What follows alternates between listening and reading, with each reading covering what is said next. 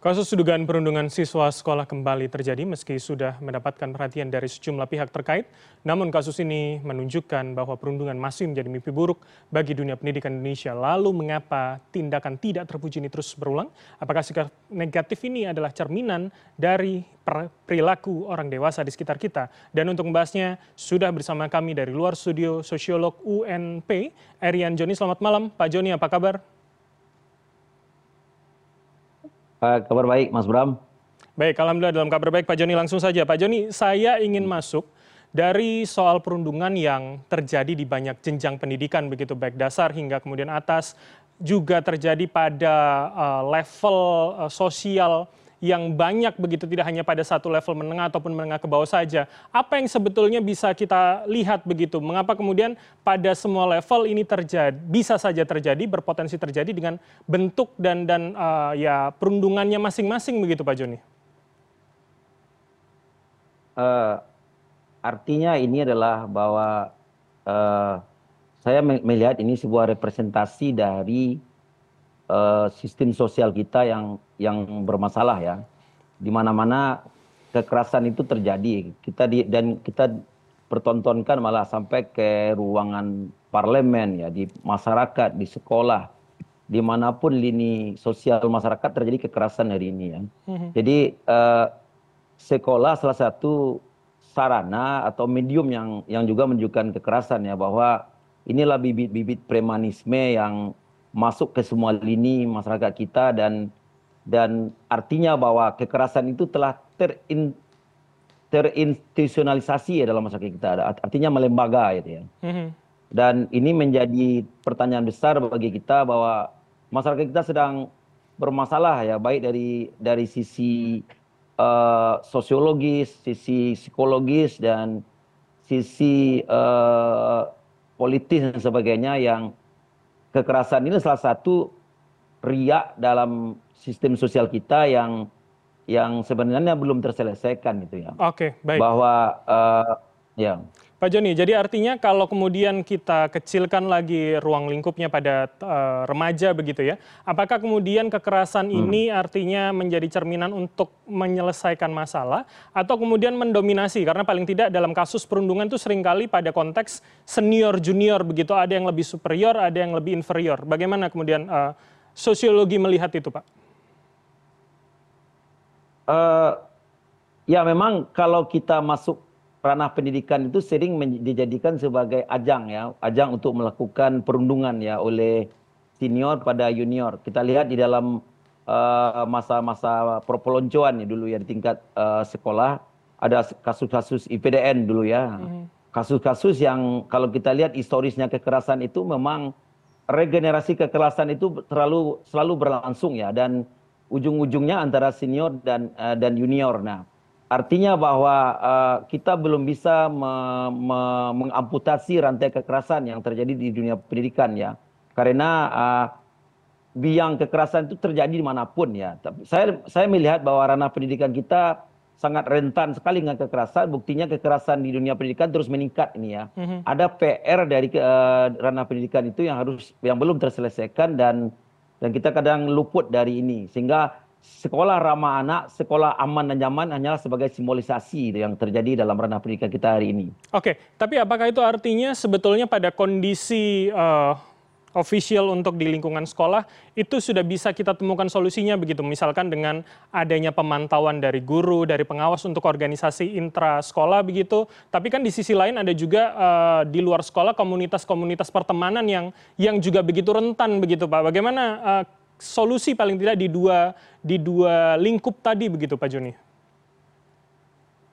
Baik, uh, kalau secara regulasi pemerintah telah mengeluarkan Permendikbud nomor 46 tahun 2023 ya tentang pencegahan kekerasan pada satuan pendidikan. Itu sudah kalau secara pemerintah telah melaksanakan tetapi implementasi dari regulasi ini belum nampak.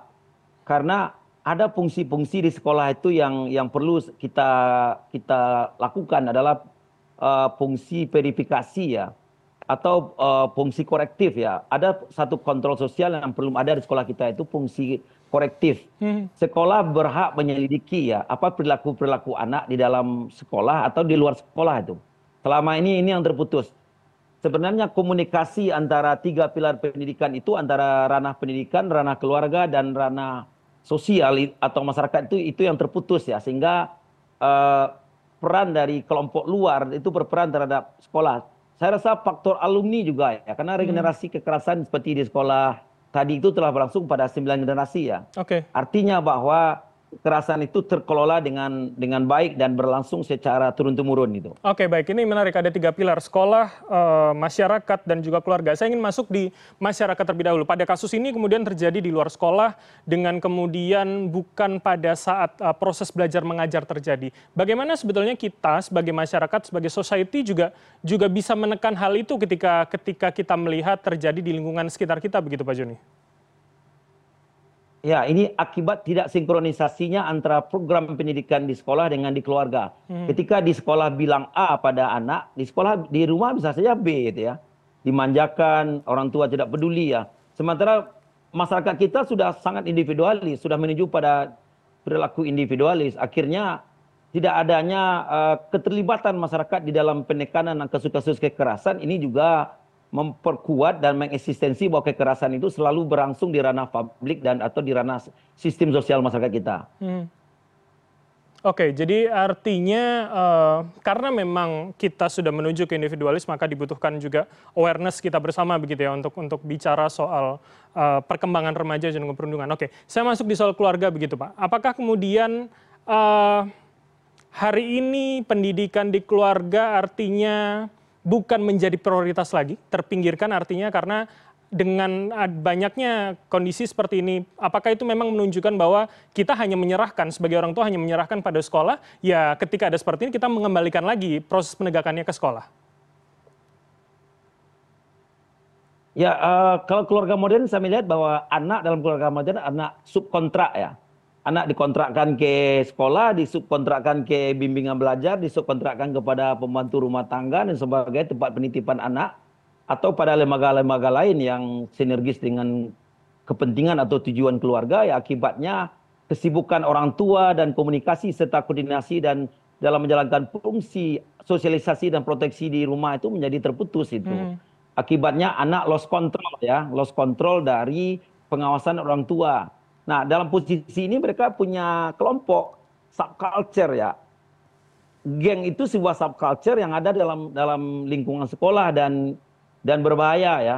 Saya melihat bahwa potensi kekerasan melalui geng ini sangat sangat terbuka ya. Walaupun kita lihat dalam tontonan-tontonan kekerasan di media ya di tingkat SMP, SD sudah mulai kekerasan itu.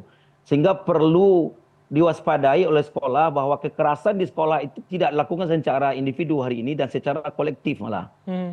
Dan dan ini perlu perlu menjadi catatan kita semuanya bahwa ancaman kekerasan di lembaga pendidikan melalui klik atau geng tadi itu sangat terbuka luas dan perlu menjadi uh, perhatian khusus oleh para praktisi pendidikan atau pada kebijakan-kebijakan yang ada dalam pendidikan ya. Kalau kan kita hanya mengejar hasil dari pendidikan itu tanpa memperhatikan proses termasuk dalam proses ketika anak itu di dalam di luar kelas komunikasi antara orang tua dengan dan sebagainya itu akhirnya potensi kekerasan melalui teman itu akan terjadi.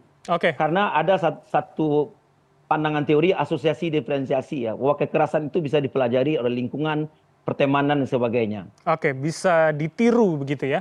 Oke, ini menarik terakhir uh, Pak Joni. Ya. Jadi artinya dengan kondisi seperti ini siapa yang yang kemudian harus uh, paling bertanggung jawab ataukah kita hanya bisa atau kemudian kita hanya menyerahkan pada institusi sekolah atau kemudian keluarga yang lebih perhatian lagi, yang lebih memperhatikan lagi karena bisa saja kan uh, perilaku anak di subculture di luar dengan di rumah itu berbeda begitu ya artinya begini bahwa jangan menyerahkan persoalan pendidikan itu pada pada sekolah ya. Hmm. Anak itu juga hidup di rumah, anak itu juga hidup di lingkungan masyarakat. Artinya bahwa sinergisitas antara pendidikan di dalam sekolah dengan rumah itu yang hilang selama ini dan terputus di, dibandingkan dengan pendidikan-pendidikan tempo dulu ya bahwa ada rasa uh, kontrol sosial yang dimiliki masyarakat secara bersama dan saling mengingatkan. Hmm. Orang warung mengingatkan, masyarakat adat mengingatkan, agama mengingatkan dan akhirnya bahwa pengawasan secara sosial dan secara keluarga harus berjalan secara sinergis dan kolaborasi ya. Artinya bahwa kalau hanya diserahkan kepada pendidikan di sekolah ya anak-anak sangat sangat sulit ya karena beban guru, beban ini juga perlu menjadi perhatian kita ya. Selain itu juga perubahan-perubahan kurikulum dan sebagainya menyebabkan sekolah sibuk dalam persoalan-persoalan itu sekarang ini menjadi guru penggerak, sekolah penggerak, akhirnya terlupa ya bahwa ada nilai-nilai ada persoalan-persoalan anak-anak kita yang selama ini mereka membentuk sebuah kohesi sosial yang bernuansa negatif seperti kekerasan geng tadi itu. Oke, oke, betul sekali ya. Saya setuju dengan itu bahwa belajar adab memang lebih penting dilakukan terlebih dulu daripada belajar ilmu. Terima kasih atas insight dari Anda, Pak Erian Joni, sosiolog dari UNP telah bergabung sama kami. Selamat malam, sehat selalu Bapak. Selamat malam, makasih. Terima kasih.